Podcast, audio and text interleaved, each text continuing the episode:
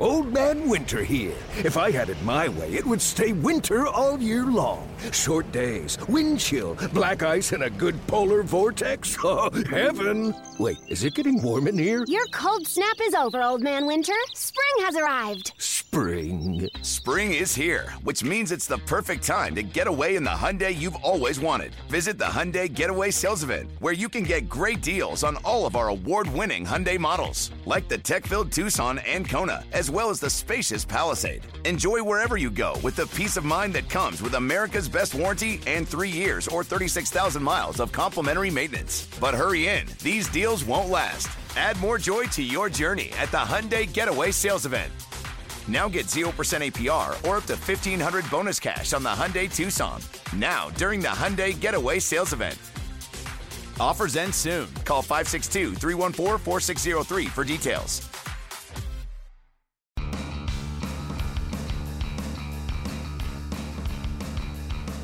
Welcome into another edition of the Pipeline Podcast. Tim McMaster here, along with MLB Pipeline's Jonathan Mayo and Jim Callis. We are about a month into the minor league seasons, and we're going to give out early MVP awards. We realize it's very early, but we'll do it for single A, double A, and triple A as well. We're also going to talk a little bit about some changes to the top 100 prospects list, something new that Pipeline is doing this season. But before we get to all of that, we're excited to be joined on the podcast this week by Casey Mize, Auburn junior right hander, currently number one on Pipeline's top 100 draft prospects list, 9 and 2, a 2.25 ERA. Casey's been dominant for Auburn so far this spring. And I guess, first of all, my question for you, Casey, is you weren't on the original top 100 as number one when the top 50 came out in December.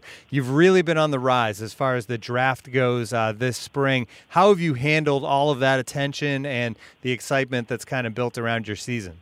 Uh, like you said, it is, it is exciting, and it, has been pretty cool to, um, I don't know, even be on that list and be a part of it. So, um, I don't know. I, didn't, I wasn't really thinking much into it, and I was just trying to go out there and compete, try to win games for my team, and um, I don't know. Obviously, trying to play well as an individual, but for me, it's just more about you know just trying to go out there and put my team in a good position to win. But um, you know, individual stuff. I mean, it's good to see that I'm climbing up, and I mean, obviously, you know, I'm trying to do as best as I can out there. But um, you know, like I was saying, we're just trying to win games. Casey, how hard is it to kind of put the draft on the back burner a little bit? I mean, do you I mean, I'm sure you've probably heard the chatter. I mean, the draft is still a month away, but I think the consensus is if the draft were today, you would be the obvious choice for the Tigers at 1-1. But at the same time, I mean, the SEC race is incredibly tight where it seems everybody's bunched around 500 pretty much. Is it hard to put that stuff out of your mind? Are you aware of all the chatter that's going around that, that, that as of now you'd be the obvious number one overall pick?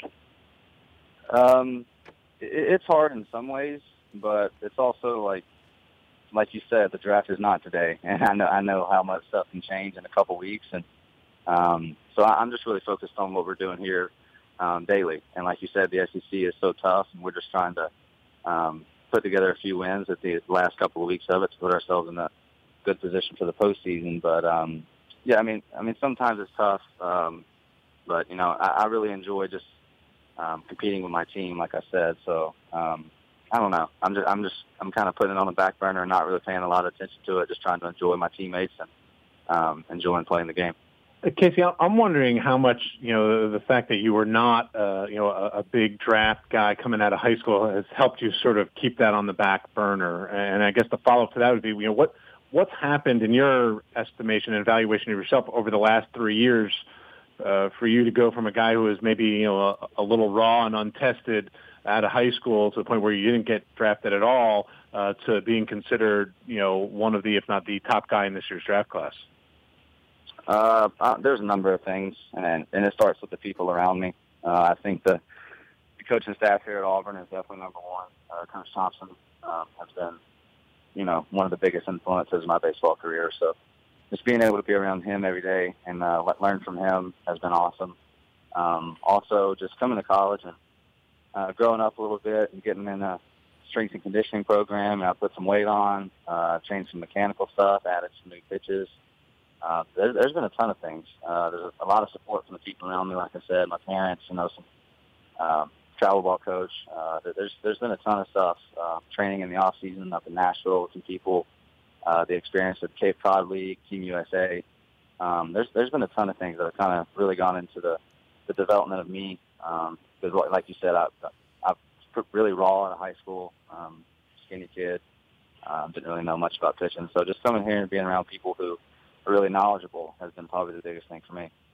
Casey, on Friday night, you dominated against Vanderbilt. The 15 strikeouts, and it was a career high, tied a school record. But reading the quotes from you after the game, it seemed like you were as annoyed that I guess your buddy Philip Clarke took you deep in the game as you were excited about the way you pitched. Does that kind of speak to your competitiveness that that um, your friend getting to you with a with a home run was uh, kind of driving you nuts?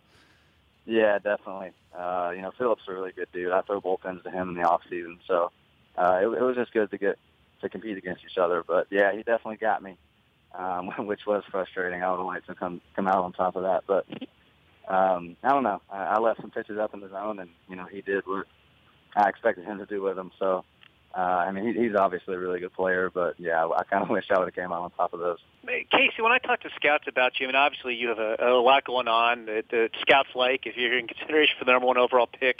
Three plus pitches, but I think that the two things that scouts rave about the most when they talk about you are one, that your your splitter might be about as unhittable a pitch as there is in the draft, and two, you know, just your your control and command. You you, you led NCAA Division One with a 12 to 1 strikeout to walk ratio last year, and I think it's it's up to 17 this year. And I was just wondering, one, you know, how long have you thrown the splitter? When did you pick that up? And two, you know, I mean, you're not just throwing strikes, but quality strikes. I mean, has, has control been something you've always prided yourself on, despite having, you know, quality stuff that in and of itself would be very impressive? Um, I, th- I think I've always been a strike thrower. Um, obviously, not at this rate before, but um, I don't know. That's never control has never been an issue for me, so I never really thought about it much until I got here, and I just wanted to kind of enhance that even more and kind of uh, get better in that area. But um, I don't know. I just you know, Coach Thompson said this quote to me and it stuck with me. He said somebody wins every pitch, and I'm I don't know. That kind of just stuck with me, and I take that to the mound every time I pitch now, and so I'm trying to win every pitch, and by winning pitches, you know, a lot of strikes are going to come from that. So um, I think that's kind of where that mentality stems from. Uh, the split change, I've, I, I guess I threw it in high school. I think I actually people have asked me where um, where I learned the pitch, and I didn't remember. But my dad said, you know, me and him were just throwing in the driveway one day, and I was just messing with grips, and so we think that's where it originated from. Just just me messing around, throwing in the driveway with it. But so I threw that in high school a little bit. Um, didn't throw it a ton just because I threw a lot of fastballs in high school. Um, and when I got to school, um, I threw it here my freshman year. Um, and then coach had me change the grip on it. He just wanted me to uh, kind of offset the grip a little bit. And um, I think that was probably in the middle of my freshman year, the end of my freshman year. And ever since, I've been doing it the same way. Uh, Casey, you know, T- Tim mentioned just your, your competitiveness. I wanted to sort of dovetail that a little bit by asking you just about uh, some of the leadership you've shown at Auburn. I was reading that uh, uh, that not long ago, I guess earlier this month, you guys were having a little bit of a skid. You called the players only meeting. It sounds like uh, you're one of the people that sort of leads the charge on that. How how seriously do you take that role? Uh, you know, at Auburn in terms of trying to make sure that uh, that everybody on your team is is on the same page at all times. Yeah, um, I, I I think I've always been a leader for most of my life, um, so that kind of comes naturally a little bit. Um, I wasn't one my freshman year because I realized I mean there's older people who needed to do that. So now that I'm finally in this in this position where I can be one, um, you know, I'm just trying to be a good example. Um, I'm trying to um, share my experiences that I've had because I think I've been, I think I've played in this conference longer than anybody else on the team. So I just kind of, I don't know. I thought it was a good time for us to meet. Uh, you know, we weren't playing our best ball. Um, I think we just had lost our third series in a row. I think so. Uh, I don't know. Things just weren't going well. Um, we just needed to get together. So yeah, but uh, I take pride in being a leader. I mean, we, we have a good we have a good group of leaders. It's not just me. We, we have what we call a legacy group, which is composed of six uh, six guys on the team who um, have some leadership qualities and you know have a lot of experience. So um, yeah, we all we all came together and kind of decided that was the right timing to call a meeting and just kind of um, get the team in the same room and find some common ground to just talk and just uh, try to figure some things out. So Um, yeah, I mean, I I think um, I, I, I would always like to be a leader. I'm not going to force that on anybody, but um, I don't know. I feel like I have some of those qualities. Casey, as someone who who loves to compete as much as you do, you know how frustrating was it last year when you you got shut down briefly? I think with a, a tired arm during the spring, and then with a little forearm tightness during the summer with Team USA. How tough was that to take? And was there any concern on your part? You know, I mean, you know, you're a pitcher. I mean, obviously, you know, pitchers do get hurt a lot. Is it was it tough to, I guess, put that out of your mind coming into this year, or did you do anything differently to try to maybe stay healthier this year? Because, you know, obviously you have, and you've thrived even more than usual. Uh, yeah, I mean, it's definitely difficult when you can't, you know, go out and compete weekly. Um, and so when I was out for, you know, the forearm strain or whatever they're calling it, um, yeah, I mean, it was definitely tough. Um, but I don't know. Coach Thompson does a really good job of taking care of us, so I think that was more precautionary, if anything. So um, I don't know, but we just I don't know. We we were in a I think we were number 14 in the country, so I tried to come back pretty quick. Um, I don't know. It was basically it's on a weekly basis of how I felt. Um, I, I think I needed more rest, but obviously we were in the end of the like going into the postseason. Uh, there wasn't really time for rest, so I just tried to. I don't know. I tried to go out if I felt like I had it that week. Um, it, it was tough. It, it was tough not being able to go out there weekly and kind of stay on my routine. I had to, you know, fight for fight for each outing and, and try to get ready, get prepared for that week. But um, I don't know. I took the fall off of growing, so I think that that rest was much needed. I got a ton of you know strengthening rehab stuff done. Uh, spent a lot of time in the weight room, did a throwing program, and uh, I've never felt better this year. Casey, I wanted to ask you uh, last one. Just you know, uh, I guess it was the start before last. Uh, you started against Brady Singer uh, in University of Florida. I have to imagine that uh, as much as you put draft stuff on the back burner and maybe be able to shut things out, that start had to have at the very least a, a postseason kind of feel. Can you describe just what uh, what the buzz was uh, around the stadium for for that matchup, and and you know, even though you ended up on, on the short end of it, how much fun competing in a game like that was for you? Yeah, it was definitely a huge game. Uh, I think everybody knew it going into it. My teammates, you know, Brady and his teammates. I mean, um, anytime you get to compete against a team of that caliber is a lot of fun. You know, number one team in the country. Um, yeah, we came up on the wrong side of that game. But um, yeah, it, it was a lot of fun. Uh, you could definitely tell there was different different feel to it. Like you said, it kind of felt like a postseason game. So I think that was good for both teams to get that to get that feel. Um, kind of um, make it more comfortable for when the postseason comes. So uh, it was a lot of fun. You know, Brady's obviously very good, so that was that was a lot of fun. Um, you know, last year we had a really good game. This year was a really good game as well. So um, anytime you get to compete against a team of that, you know, of that caliber is a lot of fun. Casey, thanks for taking some time to speak to us about your season, obviously, and the upcoming draft, and good luck the rest of the way here this spring with Auburn. Thank you, guys. I appreciate it. Good stuff right there from the guy who is currently number one on the MLB Pipeline Top 100 Drafts Prospect list. And Jim, I'll start with you, and then Jonathan, you can jump in. Anything stick out to you from that interview? Um, I thought he was engaging. I thought he was really good, uh, speaking his mind, and and um, was honest about everything. Yeah, no, uh, he he was. I mean, uh, I'll let you in on a little sneak preview, Tim. I'm I'm going to go out on a limb. We we won't update to a 200 for two or three weeks, but pretty good chance Casey Mize is still number one on that list uh, Shocking. when we update it again. I'll, I'll I'll go out on a limb and throw it out there, but it's just the, the interesting thing to me about this draft, as it's unfolded so far, and we still have about four weeks to go, is that I do think you know, Casey, you know, and, and things can change. It's not, you know, 100% official yet, but, you know, Casey is a slam dunk number one pick, overall pick as we've, as we've had in a little while. Um, I'm, I'm trying to think off the top of my head. I mean, you know, the last guy who I think was that clear cut a number one. Uh, I mean, who would you think, Jonathan? I'm just trying to think off my head. I mean, it, last year we, we didn't know until right before the pick. It wasn't in 16th. I mean, you know, it's been a while. You know, I mean, Brady Aiken was kind of universally liked, but like, I, I don't you know. It might be since Bryce Harper in 2010. Might be the last slam dunk guy. You know, maybe Brady Aiken, but I think it was probably Bryce Harper. And then behind him, I don't think there's much consensus at all as to who should go two or three or four or five. It's wide open. So, uh, I'm, you know, it, it's kind of I think going to be a little bit of a wild ride over the next four weeks to see how how that top of the first round really shakes out.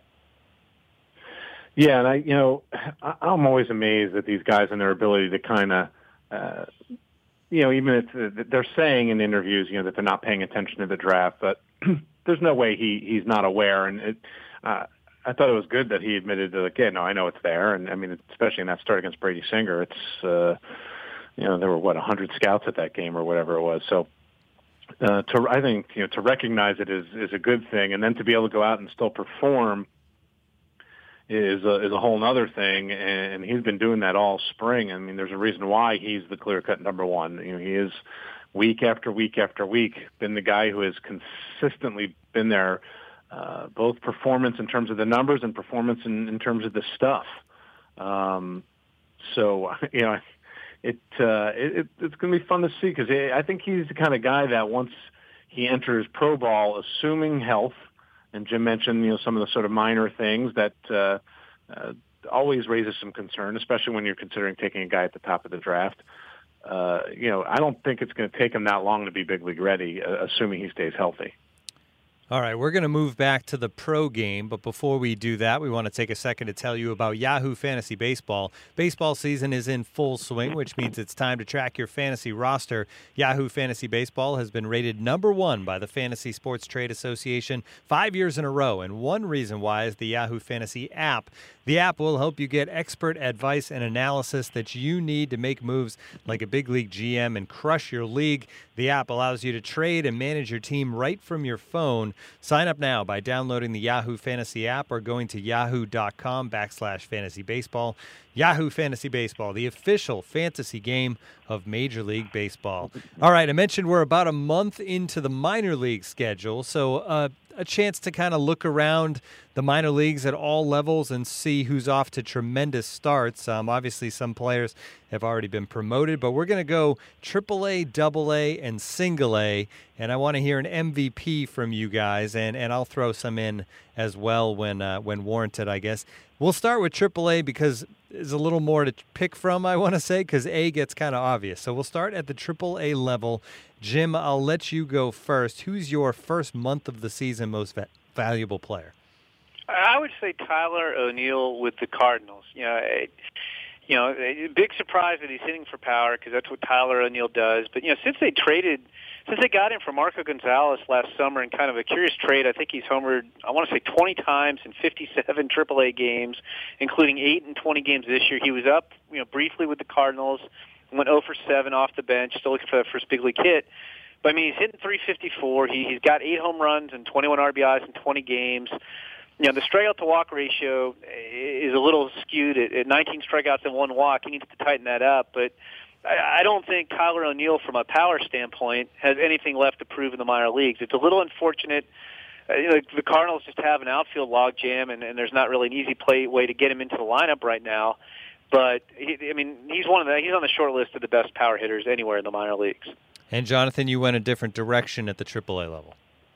I did. I, you know, Tyler is a very good choice, uh, and there's a lot to be said. I'm, I'm going to go with uh, J.D. Davis, uh, who's another guy who uh, probably deserves uh, more opportunities uh, in, in the big leagues, and he's been in the big leagues last year and this year. Um, and but minor league wise, he, he's always shown um, some power. He had 26 homers last year between Double A AA and Triple A, hitting 418 and slugging 648 over 23 games with uh, with Fresno Pacific Coast League. Good place to hit. Um, you know, in a lot of the a lot of the locations. You know, uh, only three homers, which is you know, I guess not a lot for him. Um, keeping strikeouts somewhat to a, a, a minimum for for a guy who's got power. Uh, you, you know, the the main question is where he plays. You know, he played third, he played first. Um, he's played some corner outfield.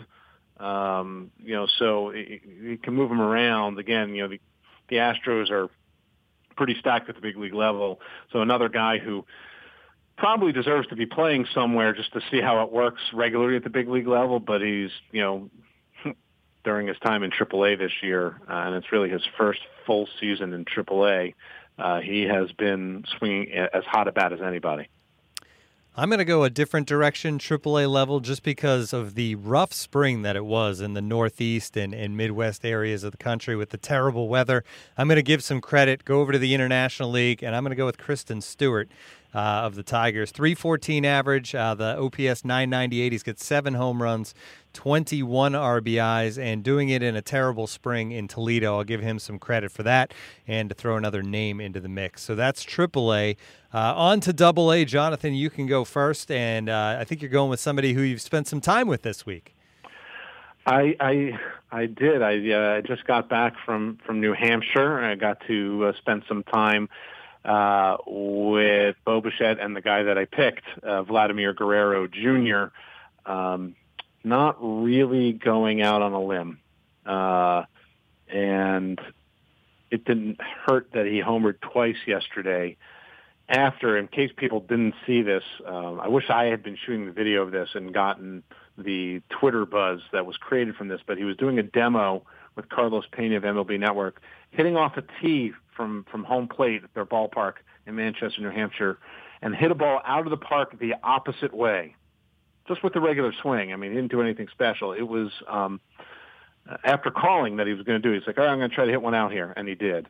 So that was just crazy. And then he hit two homers, including one to left center that hit off of the hotel, uh, which uh, you know I don't know how often it happens there.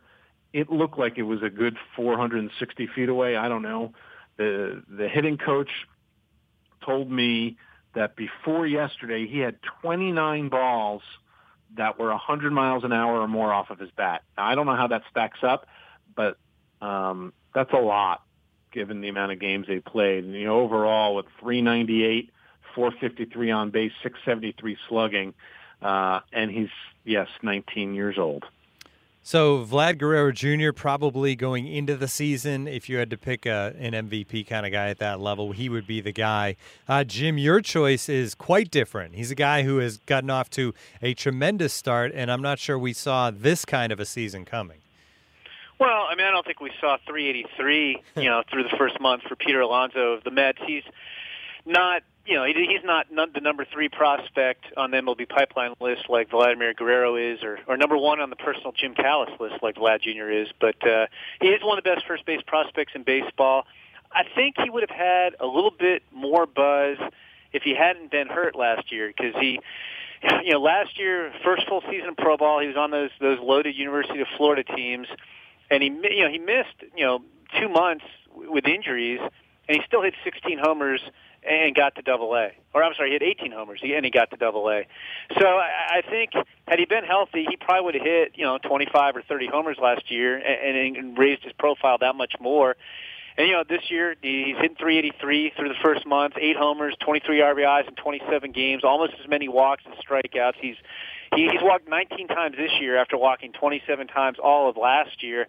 I would think that when we update our midseason prospects list, he may move up um, the first base list a little bit. And, and I want to say, not that anybody wants us to dwell on our, our the MLB Pipeline Prospect Fantasy League, but didn't you draft him, Tim? Because I know I was getting ready to draft him as my first baseman, and somebody snaked him a, a pick or two right ahead of me. Yeah, that was me, and I waited on first baseman um, till the very end of the draft. I can't remember what round it was, but uh, I ended up with go- going with Alonso very late, and he has paid off as I've made a re- real push this week to catch you, Jim. Briefly overtaking you in the standings.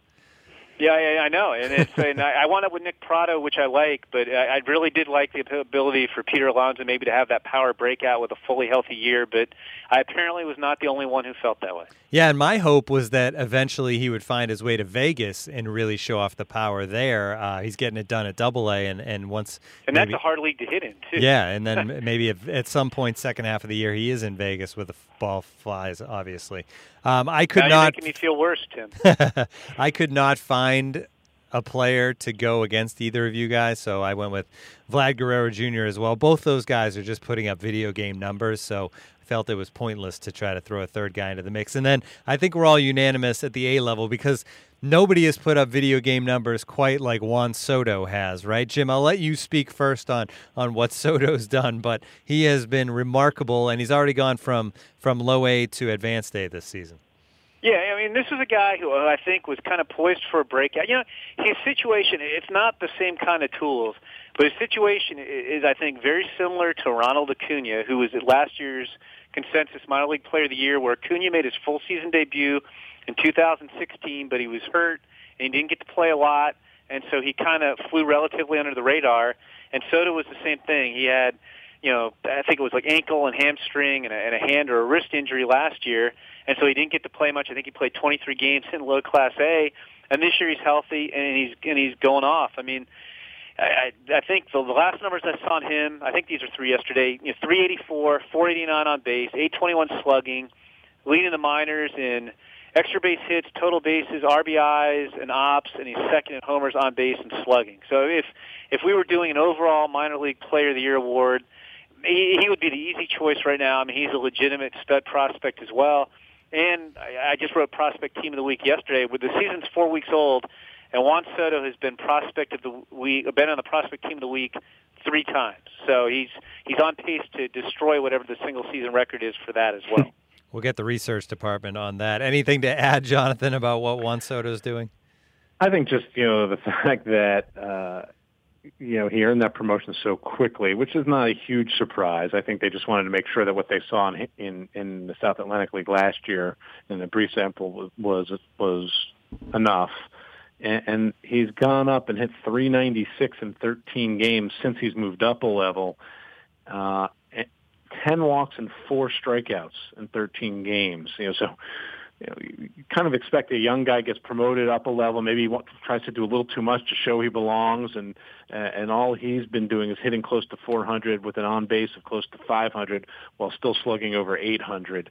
Um, that's just crazy, uh, and you know that's why he was the obvious, uh, you know. Uh, contributed to the fact that he was the obvious choice that he just has arguably been better since his promotion than he was in his time in the South Atlantic League. I mean, this is a guy, you know, the year before in, in 2016 when he was healthy, making his U.S. debut, he won the Gulf Coast League MVP award. And there are scouts, I don't necessarily think, I mean, you're talking about all-around tools. Victor Robles in that national system has better all-around tools. But if you're talking offensive ceiling, Juan Soto probably has a higher offensive ceiling than Victor Robles. That is a clear transition into our next topic because Juan Soto is a guy who's certainly on the move when it comes to rankings, and you guys are changing things up a little. It's always been the case with the top 100 prospects list that you come out with it before the season starts and then update it during the season. But between those times, it just kind of stays there. And obviously, players come off of it and players are added to it. But other than that, no overall adjustments, which over the course of time, obviously, um, I don't want to say it gets stale, but it gets a little bit dated. So this year, we're going to call it for the good of the podcast market correction is what you guys are doing. And I know Jim, you're writing the story on this, and and Soto is a guy who is easily going to be a, an easy correction, I guess, on the rise uh, here when you update the top 100. Yeah, and, I think that, that that's gone live, so people can check that out when when this podcast goes live. They can check that out on our site. And you know, we're, we weren't just looking to make change for change sake or move a guy up one or two spots, but you know, the guys who who, who really needed to move move significantly and.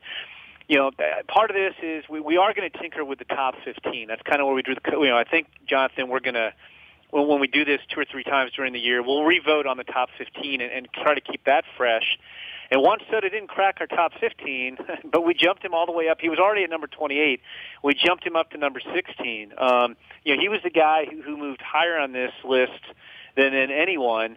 Um, you know, and right behind him, making the, the second biggest move up the list was Jesus Luzardo of the Athletics, who I think we were all kind of excited and looking to see what he was going to do with the Athletics. Kind of turned him loose last year began the year in the Nationals organization and was coming after Tommy John surgery. was handled carefully, and the Athletics really are turning him loose because after three starts they promoted him to Double A, and that hasn't fazed him either. So it's it's I, I like this.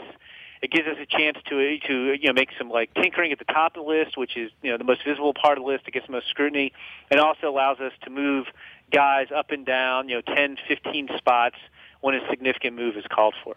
I was going to say if players are moving up, other players obviously have to move down the rankings. And when you look at the this uh, update that's just come out, the one that stands out to me is no longer on the rankings. Jonathan Mickey Moniak, former overall number one pick by the Phillies, was number 85, and now he's is he number 100 or is he off the list? As I don't have it in he front is he is off the off list. The list yes.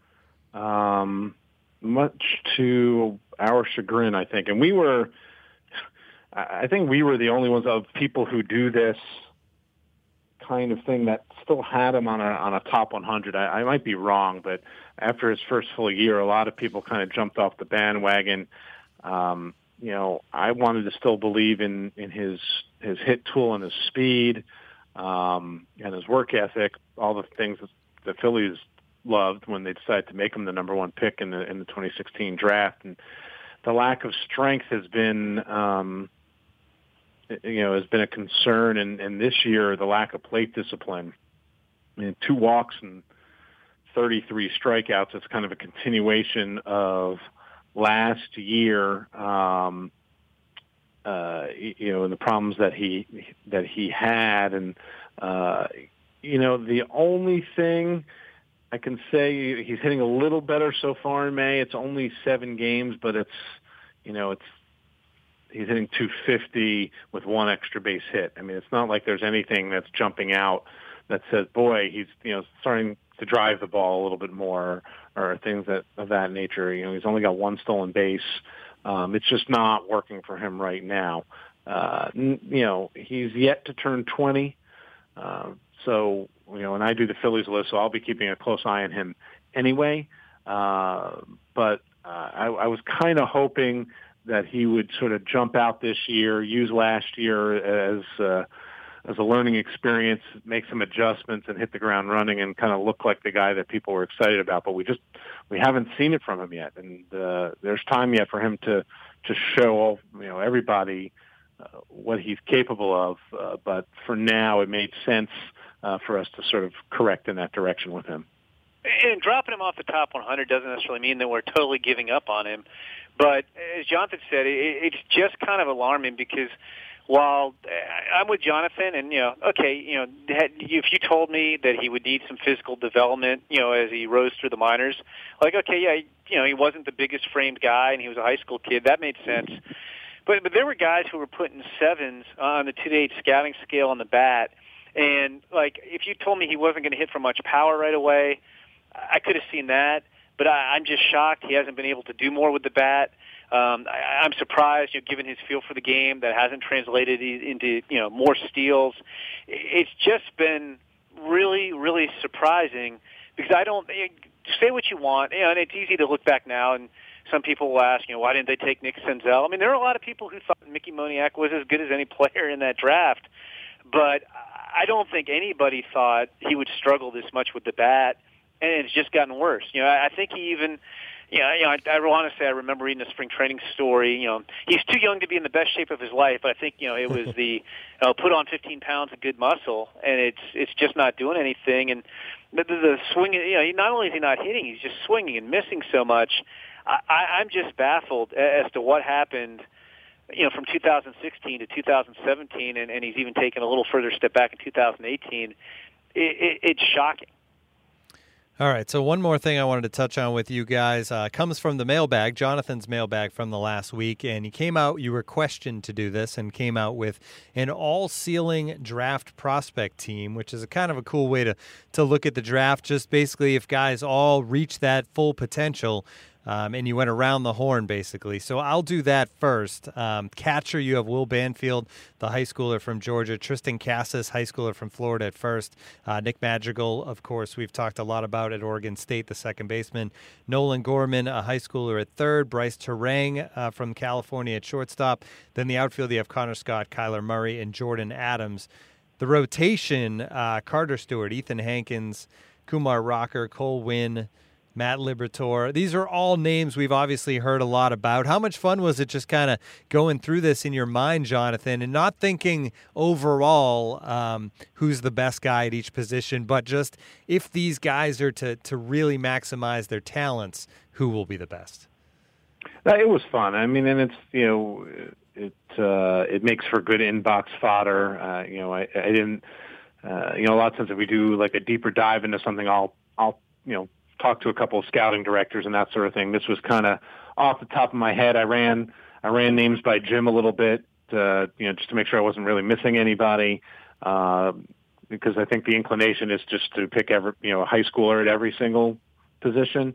Um, Madrigal was the obvious one at second, just uh, in terms of a college guy, and I will tip my cap to Jim because he point, you know, he he he suggested Kyler Murray in the outfield, and I thought that was a very good choice, given that you know he has split his focus between football and baseball and has ridiculous tools, and and that's what this is about. It's you know guys with incredible raw tools, uh, and not necessarily the guys you're sure are going to be big big leaguers at, at each position or the best big leaguers at each position.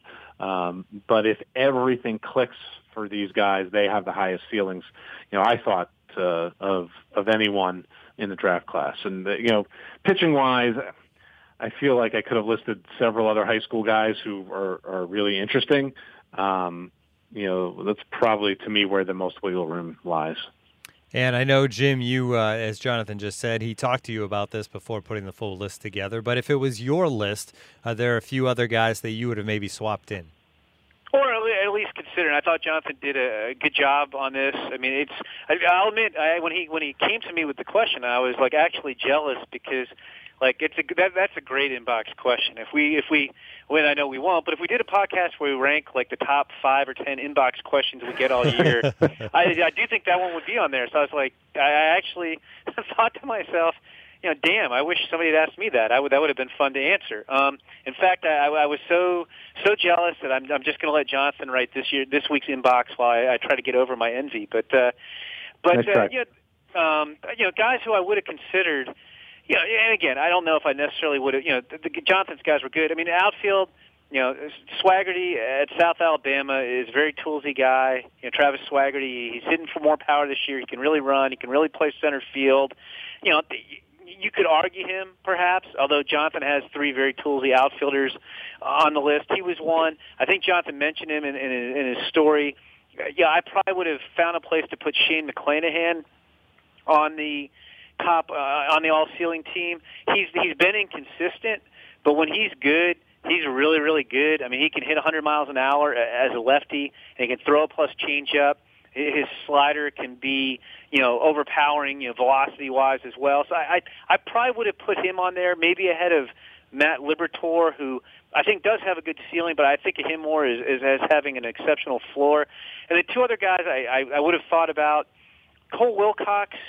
I actually think Cole Wilcox might have a higher ceiling than either Ethan Hankins or Kumar Rocker in Georgia. They've kind of been shifting positions. Hankins has had you know some physical things going on, and Cole Wilcox just crushed Kumar Rocker head to head when they faced each other last week. And I had, I had a scout tell me that a lot of dollars fell out of Kumar Rocker's pocket, and they all went in Cole Wilcox's pocket because he was. I, I and, and I will debate. You you could debate what order you take those guys on because I think it depends on when you see them. But I do think of those three guys. Cole Wilcox has got the best chance to have three plus pitches because he's got a much better breaking ball than Ethan Hankins, and he's got a better changeup than Kumar Rocker. I don't think his delivery is necessarily as good as those guys. If you want to quibble with him, and then the fourth guy, and I would have gone with Brice Turang because even though he hasn't necessarily had the spring people hoped, I mean, people speak very glowingly, uh, glowingly of him and have in the past, and, and he was even in the number one pick discussion, uh, you know, last year right after the draft as a candidate. But a guy who who I don't think is a lock first rounder but is tooled up is Jeremy Eierman at Missouri State. Now he's he's having a rough year. I think he's tried to carry the team a little bit too much. He he changed his approach to I think to cut down on strikeouts and, and it's hurt his power. But just from a tool standpoint, I mean this guy has a, a 65 or 70 arm. He has a chance to be, I think, either I think he can play shortstop at the big league level or be a Gold Glove third baseman. He's got you know 55 to 60 speed, and he's got all kinds of raw power too. So there's a huge ceiling in there as well. Um, and again, I think on all those guys, it's not you know you could quibble I, I know Jonathan's shocked to hear that I can quibble with something because I never do that. but um, I, I think you know that's what makes this question so fun is you could talk about it in a lot of different ways. So I, uh, I, I kudos to you, Jonathan. That was a that was a home run question, or you know what it was? That that was that was a, a home run. That was a great pitch, and you just crushed it out of the park. I I love that question, as you can tell. I'm going to uh, come up with the top ten rankings of Jim's quibbles. you, there's a lot to choose from. So yes, it would be hard. It would it would be hard. There, you know, and there's there's the you know, sort of upside ceiling quibbles, and then there's the you know your safe bet that that quibble will turn into a full fledged complaint at some point. So you know you have to kind of weigh uh, you know whether you want to go with upside potential or, or not with with those. The simmering quibbles. All right. I like the idea maybe sometime doing a mailbag podcast as well. Stuff that you haven't answered uh, on the mailbag on the site. We could just do stuff in here as well. But uh, that's something for another day. For this day, that's going to do it for this edition of the Pipeline Podcast. We want to thank Casey Mize for joining us, the number one overall player right now in the top 100 draft prospects list. He was great. Uh, for Jonathan Mayo and Jim Callis, I'm Tim McMaster. Thanks for tuning in.